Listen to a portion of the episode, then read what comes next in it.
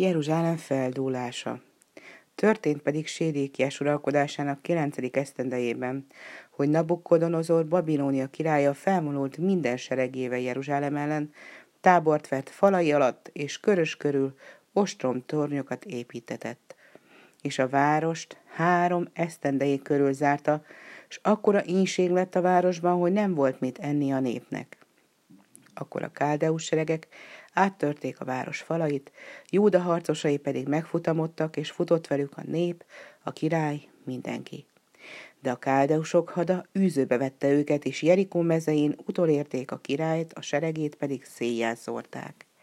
Júda királyát Nabukkodonozor elé vitték, hogy ítélkezzék fölötte.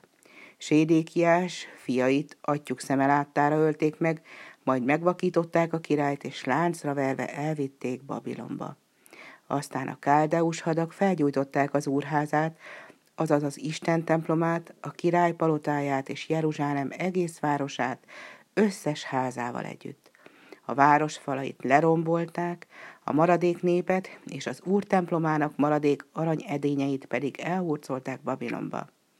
Így pusztult el Jeruzsálem és Júda, és így hurcolták Júda egész népét fogságba, hetven esztendőre, amint Jeremiás megjövendölte.